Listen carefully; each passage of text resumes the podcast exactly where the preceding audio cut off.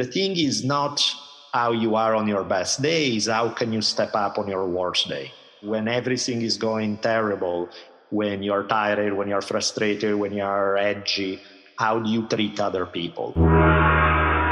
Fuck pain, fuck heartbreak. I'm still in love with life.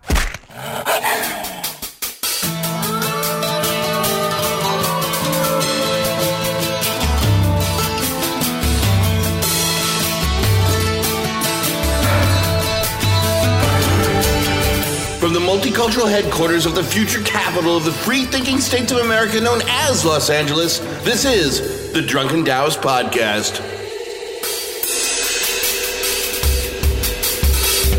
On this episode, doom and gloom visits from masculine men taking cues from the despicable Andrew Tate, finding toxic masculinity so threatening, to the main event, the terrifying implications of the emerging A I and what happens when humans hand over art, music, and writing to the machines, leaving us all with a lack of meaning for our very existence. Plus Rick Rubin on creativity, the joy of The Last of Us. This is a great episode. Here we go.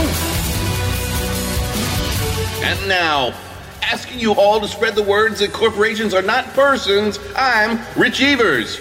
And my partner in crime, the savage philosopher and middle finger of the gods, Daniele Bolelli, as we invite you to lower the lights, batten down the hatches, and prepare to open your mind, for the Drunken Taoist Podcast begins now. Welcome back, everybody. Another fine episode of the Drunken Taoist Podcast. And indoor, can you hear that echo? Or actually inside, dangerous winds swirl around Ojai. Uh, mystical rains, perhaps a rainbow soon. But still, California is still pretty lovely. And uh, I'll take our winter over theirs any day. You know, I just saw uh, the forecast said one of the worst storms of the twenty-first century, and it said in the mountains up here, it's going to be over one hundred inches of snow. one hundred inches. That's insane. Well, like this rain, we got just the, the, the, the two big ones already. Yeah. It's got to be the most rain we had in a year in ten years. You know, it's trippy. I was actually, I was actually listening to and doing some research regarding the collapse of uh, Cambodian civilization when, you know, they were building Angkor Wat. Angkor Wat they days. were doing, like, they were one of the most powerful civilizations on the planet at one point. And part of their collapse was a paradoxical one, because it is due to climate change. But you're like, oh, it was because of drought. Yes, it was because of drought and flooding at the same time, in the sense that there would be a twenty-year drought, and then it comes down. So you do all these things to maximize water, make it flow faster, do all these things in the reservoir. When it comes down, all hell comes down. So suddenly you have to block the reservoir, do all these things because it's flooding everywhere. And then you're in a drought again. And then it floods again. And so it was like part of what made it hard to handle was that it wasn't just a bad news going one way, it was bad news going in two opposite ways at the same time. So you're trying to fix it in one direction, but then it screws you up there. I was like, okay, I get it. It's simpler than just uh, glo- like, for example, a global warming tale.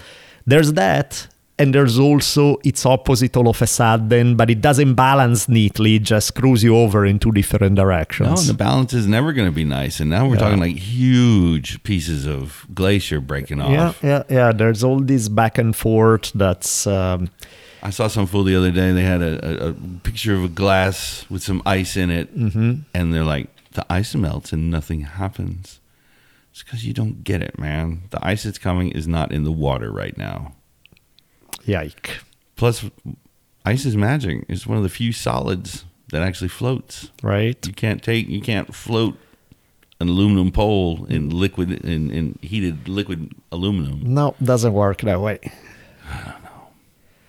But, you know, it's always good when there's uh, some dude on YouTube with his glass of ice uh, figuring out what no scientist does. Yeah, because clearly, I'm glad you figured it out, that it's all, uh, Jesus Christ, people are weird. No, but, and the quick answer is take your snowball and put it on a couple chopsticks and put it over your glass. Yeah, see, see how that goes, yeah.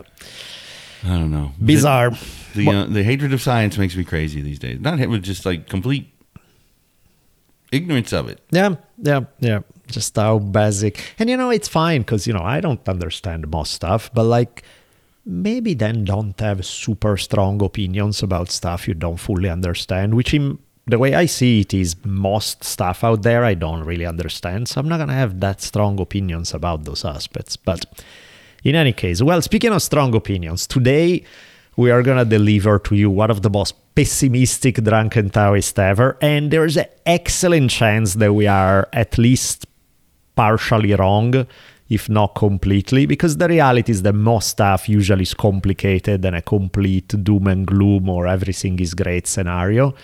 But uh, hey, today this is how the mood hits us, and uh, you know, so we're talking primarily, we'll jump into talking about A I. And yes, if you want to hear the worst, I've heard people who have the most idealistic and positive take on what A I is going to bring. That is now I will deliver to you today, so strap in for, if nothing else, for entertainment factor, for how horrendously negative we can make it. It's a challenge. Let's see what we come up with. I thought we did pretty well. Yes. And I think those folks that think it's going to be all right, I think they're lying to you. Well, let's find out. But uh, I hope they are right and we're wrong. But yes, today that's what we're about to deliver. Before we get going, a shout out to Sure Design T-shirts. That has the softest, coolest T-shirts on the planet. We love them deeply. So if you are about to buy T-shirts or pants or anything like that, check out Sure Design T-shirts and their sister website, Harem Pants. Shout out to Paloma Verde C B D. You use the code T A O, T A O, at paloma verde c b d dot com for a twenty percent discount on various C B D products. Shout out also to Occult Herbs and Tonics. They prepare some great herbal mixes that you can use in the kitchen, and they are fantastic and sweet. Very small scale uh, family business, good to support them. And of course, the usual shout out to Home Cellars and matera wines dot com for sending us some of their awesome wine. Having said that, we should probably thank the sweet folks parting with their hard-earned money to support us. Let the pottering begin. That would be Ryan Merklin, Keegan Walsh, Stephen Notariani, Lisa Robles, Nick Zunica, Istis Juska, John Vergara, Nicola Togni, Joseph Lord, global hobos dot com, Ed and Cario, Samuele Rudelli, Jim D'Amico. You folks are our heroes. Thank you so much for helping us out. Amazingly dedicated. Yes, very sweet people. These so, guys have been around for years. Yes, so if you want to join this brave band of heroes, shoot us a PayPal either at paypal.me forward slash dbolelli, or you can just use my email, which is b o d h i one nine seven four at yahoo dot com. Again, it's B as in boy, O, D as in Daniel, h i one nine seven four at yahoo dot com.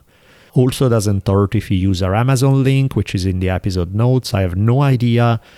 Maybe we should test it at some point, if the link we had, the D B Amazing, still works or not, but we should probably try it. um, having said all that, let's get the ball rolling, and let's start this episode.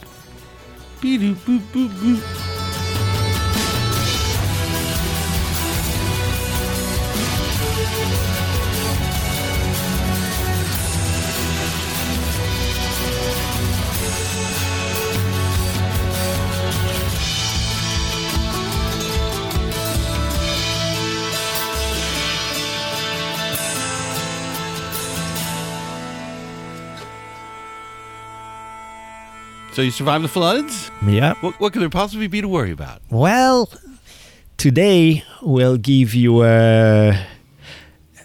Oh, man. You know, I've been trying to... I'm trying to make a point to do episodes that have a more upbeat vibe, because life is hard enough as it is. So I like to find things to look at the positive side, look at what you can do. This is not one of them. This is a rather... Well... Any episode that is entitled uh, A I and the End of Humanity does not spell uh, flowers and rainbows. So let's go check that out. And you've been tracking this for a good bit. Has something just in the immediacy finally said this is it? Yeah, I think I'm seeing where it's going more clearly than before. But I guess before we serve uh, to you guys the apocalypse on a golden platter, let's uh, let's start unrelated, and then we get to the meat of this episode.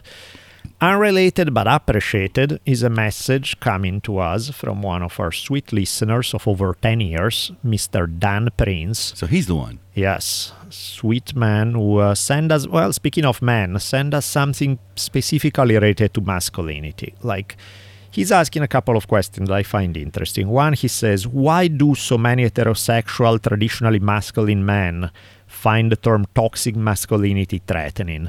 Why do many men in the public podcast YouTube sphere feel the need to defend people like Andrew Tate, despite the despicable things he has said about women? Uh, do we need to do better as men in calling out misogyny in today's society? Yes. Um, and he say, you know, he brings up something rather disturbing in his own life, where somebody who had been a friend of his for ten years, who found out he has been caught sexually assaulting a woman. And so he's like, Jesus Christ, some of this stuff is not just happening out there, it's not. And he said, this is a guy who as of recently had been starting on a big uh, Andrew Tate kick and uh, all of that kind of stuff. Basically, he's the question revolves around him being disturbed by the normalization of treating women like crap and viewing them as something other than uh, human in that sense. I think the question in some way answered itself in the sense that, yeah, it's there's. I think we all agree that it sucks, and we all agree that it's despicable in every conceivable way. No excuse for it. I think what it is is uh, there's uh, there's obviously a huge need in the public sphere. There are a bunch of people who never had a father figure, who never had a father, not only a father figure, in literally a father, but anybody playing a role in them, showing them uh, kind of for young men, showing them what it means to become uh, an adult, to become a man, to become somebody who can handle responsibility, can be resilient, can be tough, but can also be nice, sweet, and kind. And lacking that completely, the first hustle that come on the net saying, I'm going to teach you how to be a real man, uh, responsibility, toughness, this is how you get all the women. They flock to it like the proverbial moth to the flame because uh, because they don't have it. And now the problem is, of course, that, you know, you and I can sit here and look at the example of Andrew Tate or people like that and just projectile vomit whatever we have eaten in the last couple of days upon seeing something like that. But also then, you know, it's one thing to condemn it from like, oh, that's obviously bullshit. But I think it speaks at something on a social level that uh, that's lacking.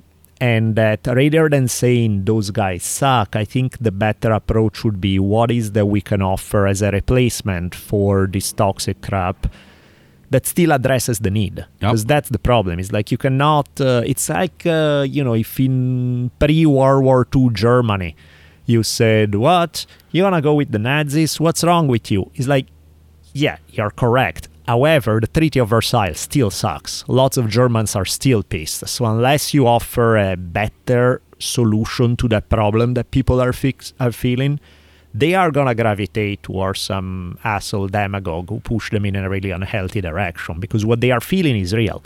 The need is real. The way that need is satisfied, at least currently in the public sphere, is fucking awful.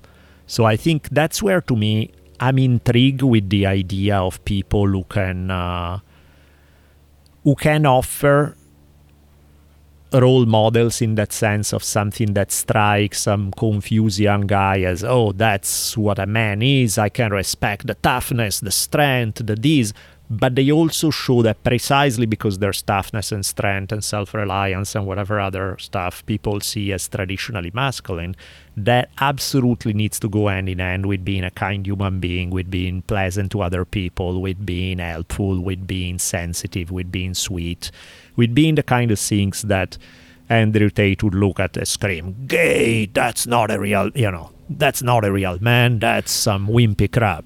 Doesn't seem to be much of that in the uh, metaverse right now. No, though. There isn't. And that's why I'm thinking, that's why we have this kind of issue. That's why the Andrew Tate of the world have an audience. Or, I mean, Andrew Tate is an obvious, uh, to me, is like, he's such an obvious grift that it's not even funny. But to be perfectly honest, there are plenty of other people. Like, I mean, when you look at the, on a more sophisticated level, on a less demented level, but when you look at the Jordan Peterson of the world, it's exactly the same. It's the same thing for people who are a bit smarter, yeah. you know, but that's the... But again, just laughing at them, saying, oh, how could anybody fall for it? Well, you know, fuck, if you never had anybody in your life showing you that. And also the problem with this is, if you look at it from the other side, from the more liberal, lefty, whatever, there has been huge mistakes made with the idea of uh, somewhat demonizing, not just the the toxic part of masculinity, but masculinity in general, yes. where it has been that uh, it's not because you are an abusive asshole, that it's not just that that we condemn, but the fact that you, what, you are interested in fighting, in toughness, what kind of Neanderthal stuff is that? It's all about cooperation and sweetness. Like, yeah, there's that, and that's good, but that's not all you can give to somebody. And in many ways, the fact that hardly anybody in that sphere, coming from that side of the story, will push forward a model that still has something that would appeal to a basic uh, what makes a man a man kind of thing, but yet do it in a way that includes all the other qualities of kindness, understanding, emotional intelligence, and all those things. Then, of course, you're you're essentially giving a power to some of these guys that they shouldn't have, because you do a shitty job at combining archetypes. You know, it's kind of like these guys are investing heavily on the more on the yang side of the equation to the point of making it toxic, whereas you're investing so hard on the yin side of the equation, going like, yang, that's shit. We shouldn't be dealing with that stuff. And I find that dumb. I mean, like the whole idea, like even if you say seeing something like personal responsibility and strength, there are a bunch of people on the left who immediately will curl their nose and go like, what kind of right-wing bullshit is that? It's like, what, because we are in favor of personal responsibility and weakness? That's what we want? No, you know, you having that attitude is precisely what opened the door to the Andrew Tate of the world to have a huge following. And so that, to me, is, while obviously the Andrew Tate of the world are the scum of the earth and there are issues there, I think the the reason why they are so popular also starts from their opponents and the mistake that their opponents make, and create an opportunity for grifters like that to do their thing. What about these absentee fathers that just disappear from the lives? I mean, that should be a crime. one hundred percent. I mean, it's like... Even what we are talking with is uh, in the past episode, this was saying, it's in general applied to parents, but she was saying more so with fathers. She hardly, whereas occasionally she or some classmates who are close to their mom, she said pretty much nobody she knows is close to their dad. Nobody. She said the best that they have is somebody who say, oh, I love my dad, but they don't interact. They would never talk to them about their problems or anything like that. That says something about a shitty job being done in terms of balancing family life and career and other things. I'm sure it know? is. A lot of it has to do with, you know, you do have to work a sixty-five hour week just to keep things afloat. Absolutely. That has to be a big part of it. That is not a critique individually of anyone. No. Because in many cases, That's these the, are the truth. There are good people there, that they are not all shitty fathers because they choose to be shitty fathers, you know. You're absolutely right. You know, if you have to do that and you're never there because you have to make money, uh, you're never there, period. You know, it's like you have good reasons, but the end result is the same. We've lost control. Mm-hmm. Speaking of which... You mean we're losing control in other ways? Let's... Oh, how did that letter end, by the way? No, that was... Oh, oh yes. In an extremely sweet, sweet way. There was uh, a message from Dan who said... Uh, I first started listening to Drunken Taoist when I was twenty-four years old. I'm now thirty-four. You and Rich have definitely had a positive, influential impact on me. So thank you both. That's so sweet. That's so one for us and eighty million for the others. Yes. It's uh... Hey, it's a step in the right direction. Yes. Didn't like... you say the first one is the hardest? Yes. So that, that is was... appreciated, though. I'm not trying to make fun. No, that not really at all. It does mean a lot because that's kind of what we've been trying to do. Absolutely. So deeply, deeply appreciated. Thank you, Dan, for the input on this.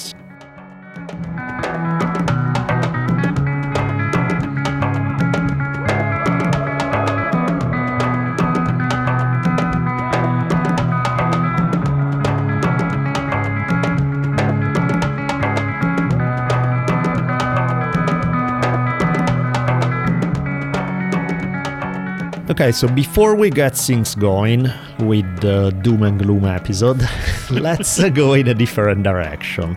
One of our sweet loyal listeners, who's also a supporter, Nicola Togni out of Italy, asked me about, uh, he should, shot a message regarding uh, um, an episode that Dan Carlin released on his Hardcore History Addendum feed uh, with Rick Rubin, which, if you don't know Rick Rubin, where to start? He produced the Beastie Boys, Red Hot Chili Peppers, Johnny Cash. Help me with the list, because it's a long one. Anybody else you can think of? Those were my top ones for sure. I mean, he, he's the one who redid Johnny Cash with Hurt. Yep. Just maybe one of the most epic stealing of his song of all time. Yep. Yeah, it's a list too big. He just did a great series with Paul McCartney, just going over the old records, and he's can he literally has every track to every record on his console in front of him, and they just tear things apart. Absolutely incredible. That's awesome. But yeah, the list is massive. And the whole, uh, that's an interesting connection when you get Dan Carlin and Rick Rubin, because they clearly come from two completely different uh, fields in a way. But they seem like the same sort of dudes, like exactly. all encompassing of what they do. Yeah, they are not special. I mean, they are specialists in one field, but they aren't at the same time. They are clearly their breadth of knowledge, and more than knowledge, their sensitivity is bigger than any one field. Yes. And it's interesting because Rick Rubin just published a book about creativity and about the creative process and all of that, which I haven't read, but it sounds really interesting. And so Dan and Rick just sat down for a chat, and they go on for over two hours going back and forth regarding the theme of creativity. And, and yeah, I... After Nicola pointed it out to me, I started listening. I'm like halfway through the episode. It's very fascinating because they're both geniuses. You know, oh, it's like I can only imagine. They are incredible people. It's interesting to listen to what they have to say. And I think it's like for, I don't know, for me, creativity is a strange beast because on one hand, I, you feel the pressure to... Like one thing that Rick Rubin said at the very beginning of the episode, which I thought was important and meaningful, is that he says that often when he works with musicians, there are some musicians that don't release anything for like five years. And he says, in his opinion, most of the time that's a mistake because he argues that it's not that in those five years don't they don't do anything. They create and they even create good stuff, but then they get caught into their own uh, hype of like, last time there was this much response, I cannot deliver anything that's less than what I did last time. So let me tinker it longer and tweak it more. And no, it's not quite to the level where I want it to be. And and Rick was basically saying like, that's a game where you never get out. You know, you can spend your whole life on something. And then by the time you're five years deep, you're not even the same person who started the project. So it doesn't, you have to almost redo it from scratch anyway, because it doesn't really represent who you are anymore. That's what happened to Tears for Heroes. They had the biggest record in the world, nineteen eighty-five. They spent six years trying yeah. to get next record. And all it did was sound like a big Beatles ripoff because they couldn't, it was epic. It yeah. was huge, but the, um, yeah, yeah. the heart wasn't there anymore. And I think, in fact, what Rick is saying is um, just release it. Just uh, the, the time when you are excited to play a track for your friend, where you just created something and you feel like you want somebody to hear it, that's when you should release it. Because he says you're not going to get more excited than that after that.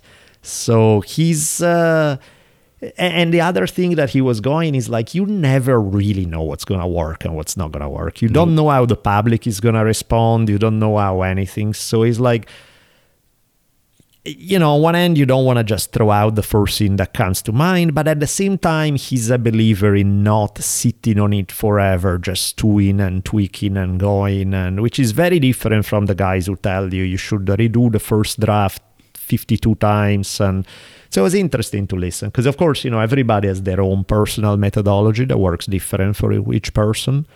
It was interesting to hear how he approached it. I tend to, I'm kind of like halfway, you know, one end I'm, um, I re, like I was talking to a guy, um, Graham McNeil, he's a writer, and he was telling me that from conception to finishing a novel, he can do it in three to four months.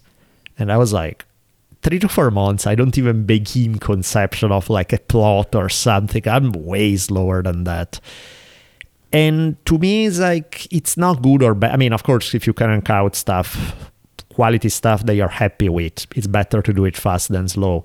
But like for me, part of my process is I tend to sit a lot on it early in preparation, in outlining, in having a sense of where I'm going. Like, you know, some writers love not knowing where the plot is. Just blindly typing away. And I can't, because uh, when I sit down and write, to me, that's writing time. It's not thinking about the plot time. You know, it's like if something comes to me as, a, oh, I could throw that in. Great, throw it in. But I don't want to have to depend on it that I have to do that every time too.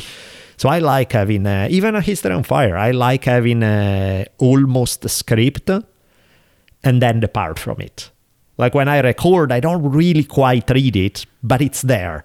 And so when I do want to read uh, six lines in a row, I have them. And then I'm like, ah, let me improvise on this a little bit. And then, you know, so I like that. Having structure, but then departing from it. That's sort of how my gig works. The A I will not be allowing that. No, definitely will not. And I think it's key to... Um, I mean, at the end of the day, it's really what works for you. Like creativity is so personal and individual that it really... There's no single formula that works for everybody. But, um, and so it's key to figure out what's your methodology, you know, what's your take on it? What is that? Uh, but I don't know, it's fun to listen to other people and their approaches, because sometimes it's like listening to aliens. It's like, really? That's how you do it? And uh, I know that, like, when in songwriting time, have the tape running. Yeah. Because when you accidentally nail something, yep, sometimes you just can't, in the moment, even go back. What was that? Totally, totally. There was a, um, it's, well, it's been fifteen years now, but a lot of these newer um, workstations are always recording. Mm-hmm. So even if you like had something, try to recapture it, it will have the last thirty minutes yep. that you were tinkering on. And that's just fantastic. That's got to save things many times. I can't think of how many times I was like, oh, I should write that down. And if I don't, in that moment, it's lost. Nine seconds later, it's gone and uncapturable. That's why it's one cool thing. Uh, since we're talking so much shit in this episode coming up regarding new technologies, there's like something that's awesome. It's like the fact that everybody in their phone has a recorder, where you can be driving, where you can stop doing what you're doing to write something, and you can just press a button while keeping your eyes on the road, and then. Uh, Tell whatever it is there on your mind, whether it's a great idea for a book, it's a line, it's a humming of a song, it's something, and it's like boom, and you have it there for when you're done, and it's immediately ready for you when you when you want to sit back. That is awesome. That is a nice thing. That definitely helps. The A I appreciates the input. Yes, now of back course. Into your battery, please. Exactly. Well, on that note, it's A I doom time. I'm getting sad already. Speaking of doom, last thing I should throw out there. You have watched, uh, have you been watching The Last of Us? I'm up to date. Is that good or is that good? No, I love it. That's a hell of a good show. Did you play the game at all? I did not play the game. Um, Apparently parts like cutscenes are almost completely identical down yeah. to the shirts and everything. Yeah, yeah, yeah. But I, it doesn't feel that way at all. It is really nice. It's great. Pedro Pascal is a god. He's so good. He's especially and, this week, uh, falling apart. No, nah, he's fantastic. He's done the whole other, oh my god! And we uh, won't do, no spoilers, I guess. But but the previous week, unbelievable. And the young lady who stars with him, damn, she's good. And she was the tiny little one in Game yeah, of Thrones. She was, and the, she was great in there too. She's a fantastic actress. It's and of course she's British. Is she? Yeah. yeah. And she's done an interview uh, and she's like, oh, we're getting ready for the shoot. Yeah.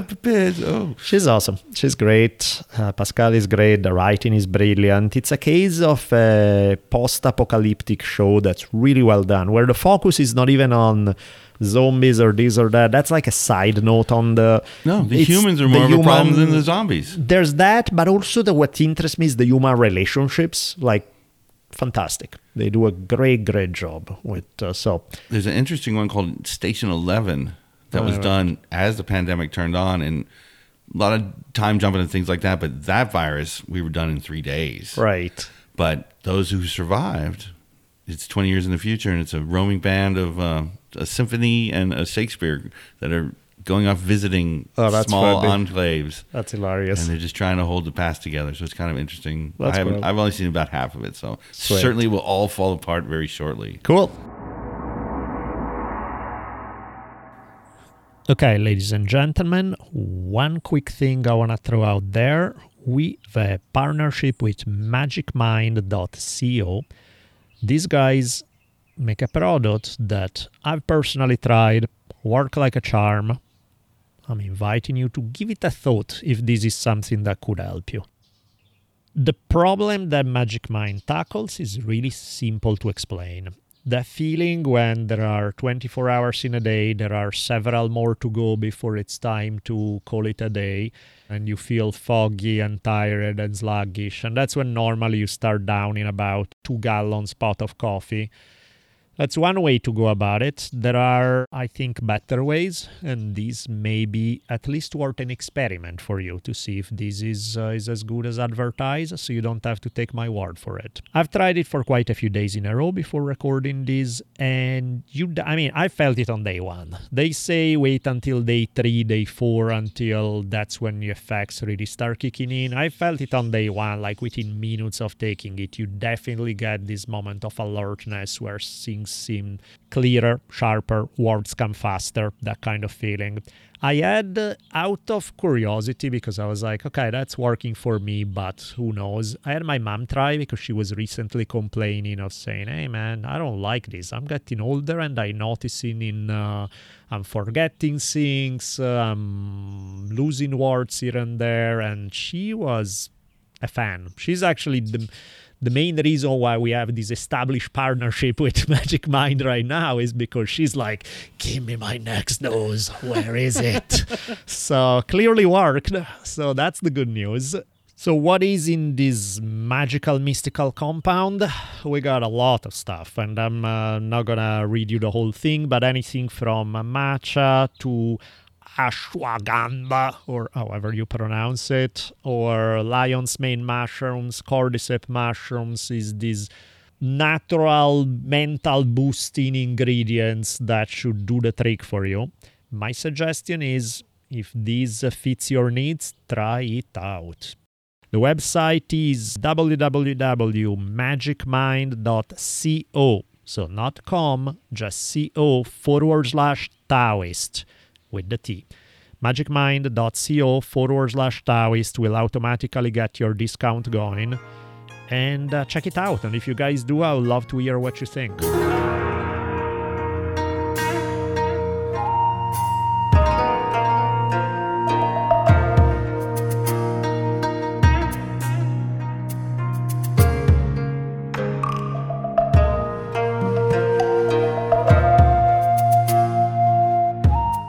To the meat of our episode, yes. Our A I overlords. I don't know if the A I sent me a message, but I was, I was dabbling with the A I art last week, yeah. And found it terrifying. Oh, do tell. What do you find terrifying? The, just the incredible capacities of it. To, sure. I mean, you literally type in imagine prompt, yep. And then type in whatever you want it to invent up for you. And in less than a minute, it makes four versions of whatever. And I, I started with my reoccurring nightmares just to see what it could come up with. Yeah. And if you dialed it in a little bit, it was literally within five or six tries, that giant hermit crab coming out of a tiny closet door, right, attacking a family with a father desperately trying to defend it. And it looked just like it. That's your standard nightmare? I've had that one a lot of times. Really? Another one I have is um, long um, neglected aquariums. But things have continued to grow, and so when you come up, you can't even tell what's in there, but there's big things banging against, yeah, the glass. And it nailed that, too. Wow. Uh, giant neglected aquariums filled with nightmares. Wow. And each one, and each one awesome in its own little way. Right. And then you can tell, I like this, do this, make this one, little changes. Of course. All right, number three is the one we're going to work with. It goes from there and makes new versions of that. Um, things like Edge of the Universe. Incredible art that I could spend the rest of my life trying to create. Right. And these things just crank them out. And like the really scary ones, the other, I'd, I'd heard examples of this. Um, first I said, Monet painting the San Francisco skyline. Mm-hmm. Well, it made a picture of a guy with his easel and the right. skyline on his easel, and then the distance painting the skyline. I'd I'd, put, I'd entered it wrong. You're like, then no, I no, did, that's not what I meant. I meant Monet version of the Los Angeles skyline. Right. And it gave me four versions of just incredible Monet-esque just like that. Yep. Yep. Yeah. And the thing is, exactly, if you don't like it, there's another one in the next second and the next second, and then it can crank stuff out at record speed, which is like, okay, well, so the obvious answer here is that a bunch of people will say, what's the problem? That's awesome. You know, you get to have uh, your imagination turned into art. That's a fantastic tool. But the people that do the art don't have anything to do anymore. We've been talking about truck drivers losing their jobs for ten years now. Yeah. And I remember way back, we got a movie poster done from some kid in Sri Lanka. Mm-hmm. It's like, oh, I'll make you four versions for fifty dollars. Yep. And he's so desperate to keep the work. When we we offered him three hundred dollars for the work he did, he's like, oh, no, no, no. I said I would do it for fifty dollars. That was scary back then. And that was just people using technology. Right. Used. Now when you take the people out of it, there's not even some kid in Sri, kid in Sri Lanka that can make fifty dollars off of making posters anymore. Yep. Because you can also ask for logos. Mm-hmm. Give me a logo for my company name. Yep. Build what my headquarters is going to look like. And it will continue just cranking out example after example. And this is just the, the art, like the visual artwork portion of it. Yeah, same thing is happening with um, with writing.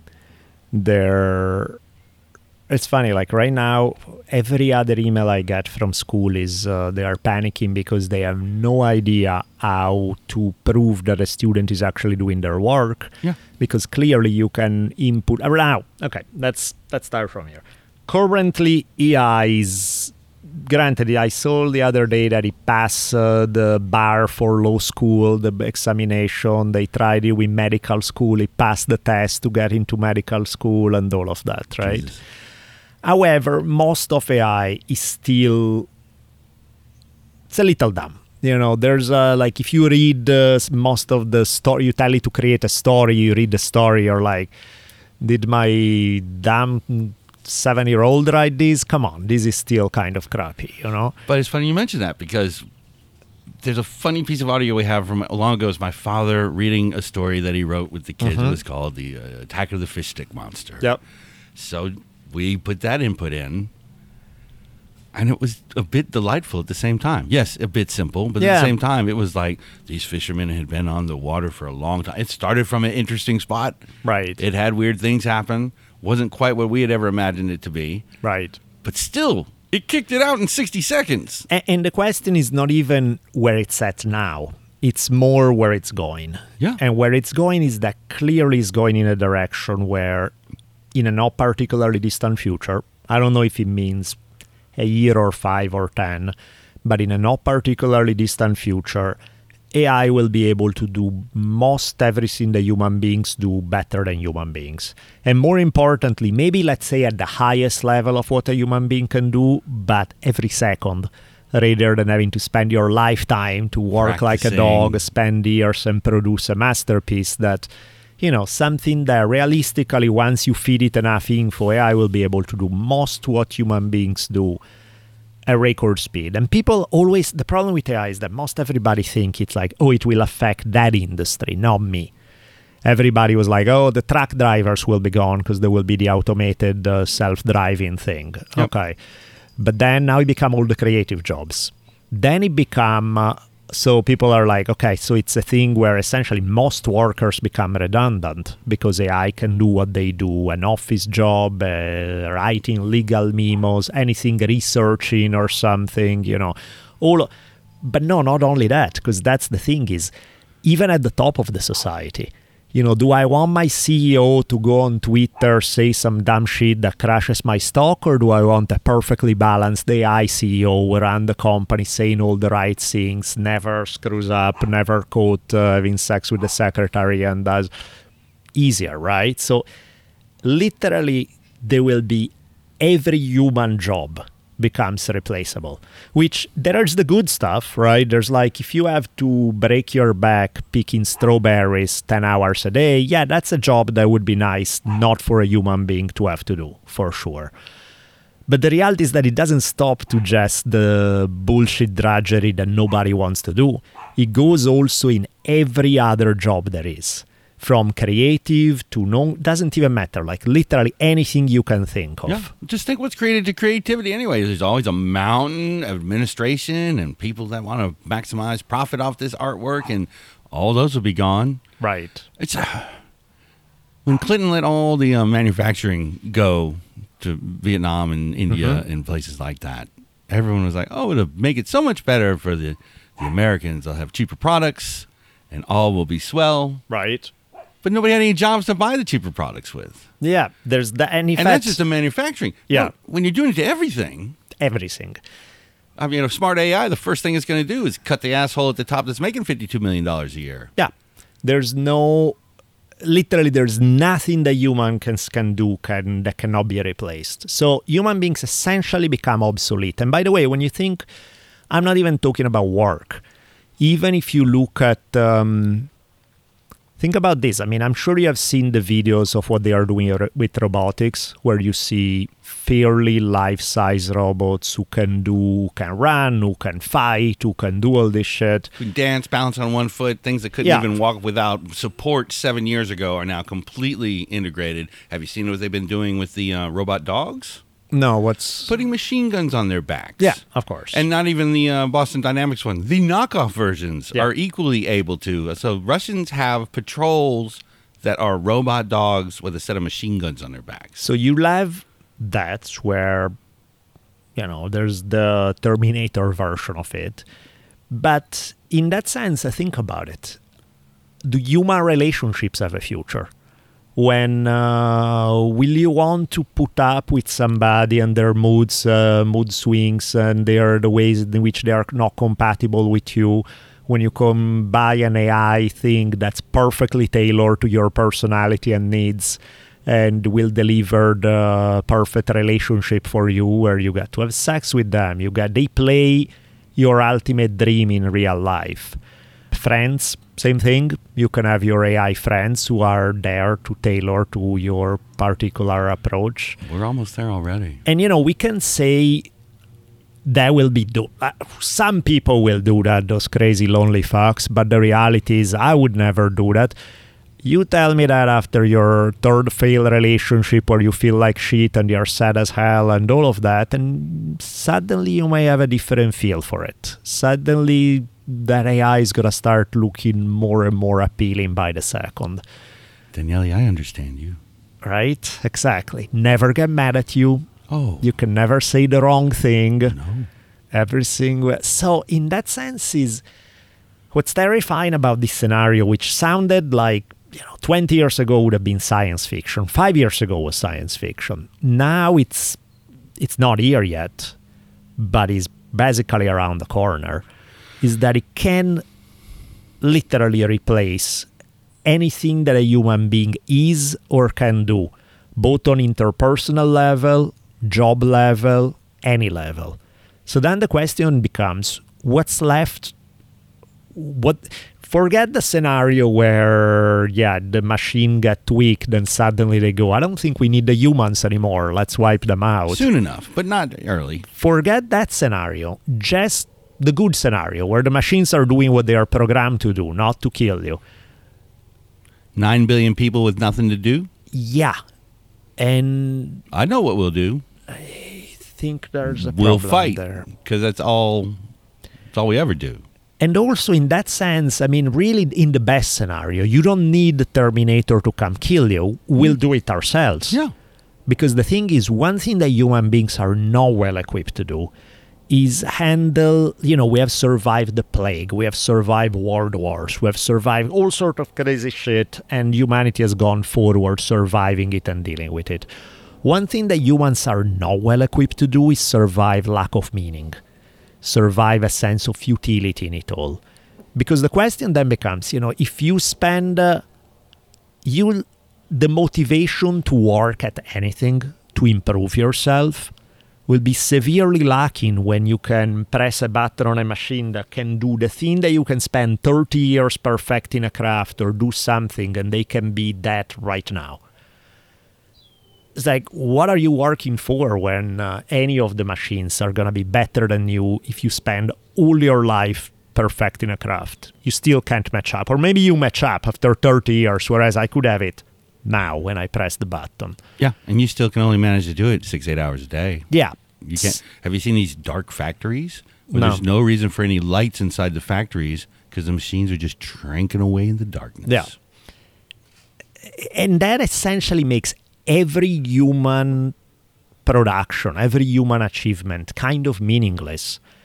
And at that point, really then, I think if you think there's a suicide epidemic now, uh, give it ten to twenty years, because most humans will feel no desire to do anything at that point. Like, we haven't just removed the drudgery and the bullshit that no humans in an ideal world would have to do. We've removed everything that makes us human, every aspect of it. So that's where, now, there's a decent chance that my anti-A I thing comes, because the first thing I told, what's that thing called? Chat G P T, whatever it's called, Chat something, the one that essentially is a writing program. Yes. The first thing uh, is was bugging me about uh, Taylor Swift songs. So the first thing I did with uh, Chat, G, whatever that thing is, I said, write a Taylor Swift song about serial killer. The machine told me immediately that I'm a sick bastard. I forgot what it told me, but essentially said no.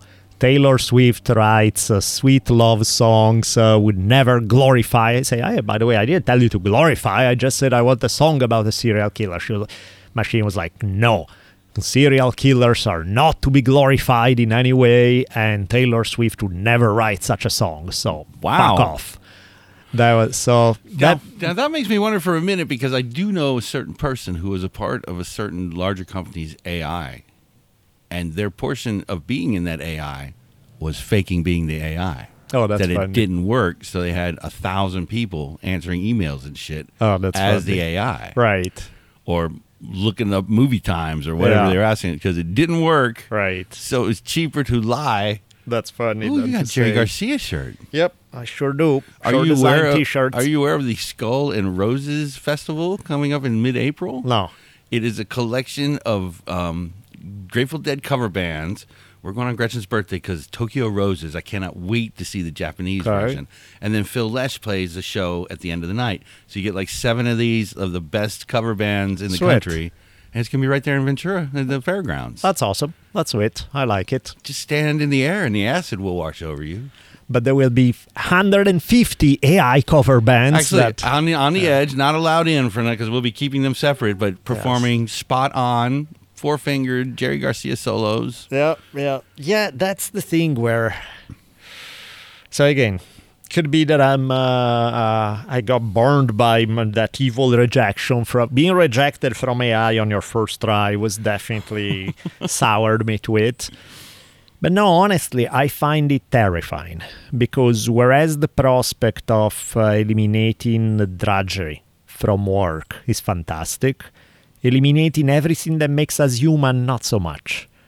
And and I don't see it going too many other directions. I mean, it's like if, uh, again, if all A I had been created purely for picking strawberries and killing bugs without pesticides and doing stuff like that, it would be like, wow, this is fantastic. And it may do those things. It's not really doing them right now, but it may do those things down the road. The problem is that it's doing a lot more than that, and a lot more is what kind of screws us over. Well, and the problem that the people that are sort of designing all this stuff at the top end are not folks that are going to be like, well, this is a grand moment. Let's get our uh, universal income for everybody because nobody has anything to do, but things are still being produced, and evenly make it good for everybody so you don't have to worry about rent. You can enjoy your days. You but, can't practice. But yeah, but then again, at the same time, why bother practicing music? Yeah, picture your robot. I- exactly. Picture yeah. your ideal scenario where that happens and, and nobody has to work a day in their life. People sit at home not knowing what to do because there's no drive to do anything. When anything can be done by the machine, there's nothing that you feel inclined. Well, you're going to play basketball where my A I can do it. Thousand degrees a slam dunk, uh, turning around in way can shoot three pointers without having missed. Like, why are you even bothering? You know, when you can't really compete with it. And so, yeah, you're home, you have money, and you are ready to just shoot yourself because there's no Well, you got the A I Netflix to watch.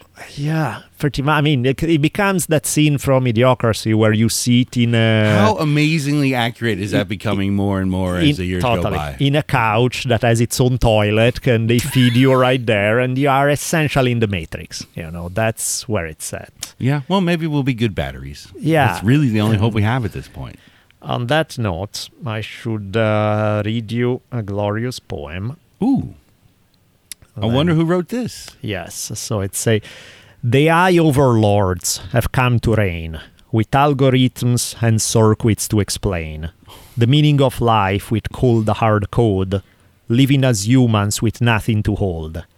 Our art and our music reduced to data streams, our laughter and love replaced by machines.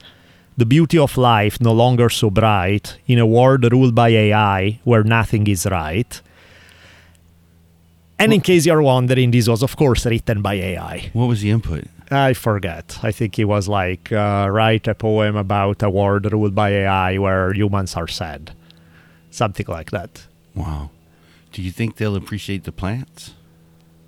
Because they're very, you know, they eat sunshine. They don't demand much. Right. They keep the temperatures cooler. They'll probably be okay with yeah, the plants. Um, or maybe they want things scrubbed, clean. Nothing but barren basalt. Well, and that's the problem, because A I, you know, in a world ruled where A I plays a bigger and bigger role, A I is not enjoying the earth, is not enjoying anything. A I is just doesn't have emotion, doesn't have a... I'm sure it can learn to fake emotions, but to actually feel emotions is a different thing, you know, to actually have the, to say the words of somebody who's feeling emotion is one thing, to actually feel things is a whole other thing. So yeah, it was just responding thirty-eight percent of the time I should react this way when treated that way. So even A I will feel nothing, will have no purpose other than being a code that replicates itself and exists. You know, there's no joy in A I. The same way as there would be no joy in human beings once you strip everything that's human from the picture. So, again, um, my sincere hope is that this is not... I mean, of course it is where it's going in some way, but it's my sincere hope is that it's not going quite as bad as we are painting it right now, that there's some kind of variable that make it less horrific. Um, the current... The current setup, where it looks like it's going, it very much looks like it's going here. I mean, the fact that of all the fucking thing you can use A I for, the fact that the first, like one of the most developed fields where they are going is creativity, which should be the last thing where A I is used, because creativity should be a, it's what makes human happy, what makes human, you take that away, that's not boding well, you know. It's like, I'm all a big fan of the robot who can do all the jobs that no humans want to do, and the only reason why anybody does them is because they get paid. Great. But for everything else, ooh, we're going maybe just a step too far. How long till the robots just decide they don't want to do those jobs and put the humans back to work? Yeah, it's... um And the terrifying thing is that I don't see the genie going back in the bottle. It like, never has. I don't see how you stop this process. Time because, machine. Yeah, because it's like, what do you do? You stop making it in your countries. They do it in the next country, and they invade you in three seconds. And they like. And we haven't even mentioned when it becomes fully self-aware, if it hasn't already. Right. That becomes a whole lot. That's when it becomes Terminator, and it becomes a whole other set of nightmare. But I don't even think you get to that point. Like, no, we'll take ourselves out. Humanity is so fucked before it gets to that point that is like... That's taking it a few steps further, where it almost doesn't even need to get there. We'll take care of the problem ourselves. Yeah, that's the vibe. Where, which again, you know, you look at it today where it's at. Lack of meaning, lack of connection, lack of community is already killing people left and right. If you up it to one hundred, it's... Unsurvivable. Yeah, becomes a situation where... The last twenty thousand people might have a nice time. Yeah, it's like, what do you do all day when the machines are doing everything? Well, we're going to be hooked into our, our visors anyway. Right. So that's already well on its way. Somebody, I wish I could remember the artist. I'll, I'll look it up. But they did this dispo, dystopian future where it's these massive robot creatures that have all broken down at this point, and thousands and thousands of humans with these big snoots over their faces that they'd been taking control of. Well, and that's the other thing also. Why the hell would you have kids at that point? You know, you can plug in your own matrix where you live. You have fifty-two kids in their own separate life. You can do all sort of st- stuff in your matrix world. Why would you even go to the trouble of real life, raising a kid, and oh, hell no. They don't seem to want to right now. They're waiting until their thirties. Yeah. They're real cautious about it. And so it's, I don't know, man. I'm not, I remember a while back hearing a few people were saying they thought A I represented an existential threat to humanity. And I was like, I don't see it. What are you afraid? The Terminator scenario? And I was like, I mean, I guess I get that, but what's the problem?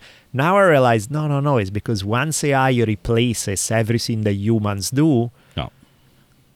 humans start looking more fondly at that gun on the nightstand, you know? Can you imagine when the A I takes a look at your Caravaggio book and, and, and uh, rate, reviews it for you? Yeah, or write it, you know, it's like, oh, you didn't like it's, this it's ending, nice let attempt. me, Let's, yeah. here is a new one, here is a new one, here is a new one, like a new book every second until it hits the, think about like, yeah, Dan, I was thinking like Dan Carlin podcast, right? It takes him, what, a year to come out with an episode? You can have A I thing that has Dan Carlin voice, who learned his inflection, his tone, his sense of humor, his thing, and crank out an episode a second. Or the, the terrifying notion of these directors that do these screenings and take the opinions of people. It's like, you can't even, you got to have six hundred other people give you some advice. You can't even have your own vision anymore. So that's just with humans. Imagine, yeah. all right. Well, A I, my movie's ready. Would you would you have a look at it for me? And just recuts it for you. Yeah, yeah. Good try, human. And again, you don't like this one. There's another one. Oh, yeah. another. I like, made fifty-seven versions it, right then. It can be done in an instant, and so it's um, yeah. So from the next episode forward, we're gonna try to bring you back some cheer. Hell yeah! In this episode, cheer has left town and is uh, looking for a place to bang its head against the wall because. And, and, you know, I don't want to sound like pretty much with any huge innovation in history, there have always been the people who argue, this is the end of the world. The printing uh, press was the end. The crossbow was the end. You know, if uh, if God had wanted us to fly, he would have given us wings. So why would you invent a plane? You know, that kind of stuff. And yeah. However, there's a point where maybe some of that becomes real. You know, maybe you did go one step too far. I would love, love, love to look back in twenty years and look back at this episode and go like, man, well, you are we such a worry psych. Why the hell? That was funny. Now get back in your bubble. Yeah, I love to be wrong about this. I very much would. But let's see how we play this game. Yeah, one hundred percent with you. I think it's terrifying.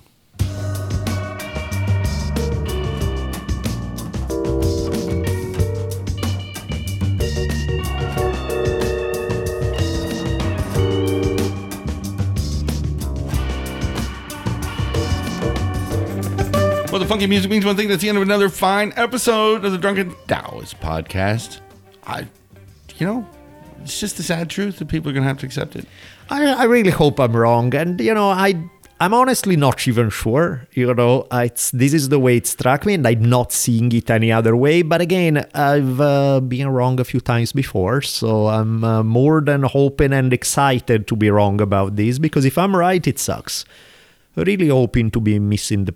The reality, I mean, most inventions are a mess in the sense that they are, oh, they brought these terrible things. Yeah, but they also did these amazing things. So it usually tends to be a mixed bag, but clearly could be, the mixed bag could be ninety ten or fifty fifty, and that makes a difference. So and A I could be just uh, fine. It just could be, you know, humanity's run its course. We'll find out. We did what we were here to do. We, and let's party! we, we'll find out, indeed. Cool. So, on light of that, have a good day and hopefully have a good future. Back into your bunker. One day the rod shall teach you. D B O L E L L I. Good shit. R I C H I M O N, and the numeral one.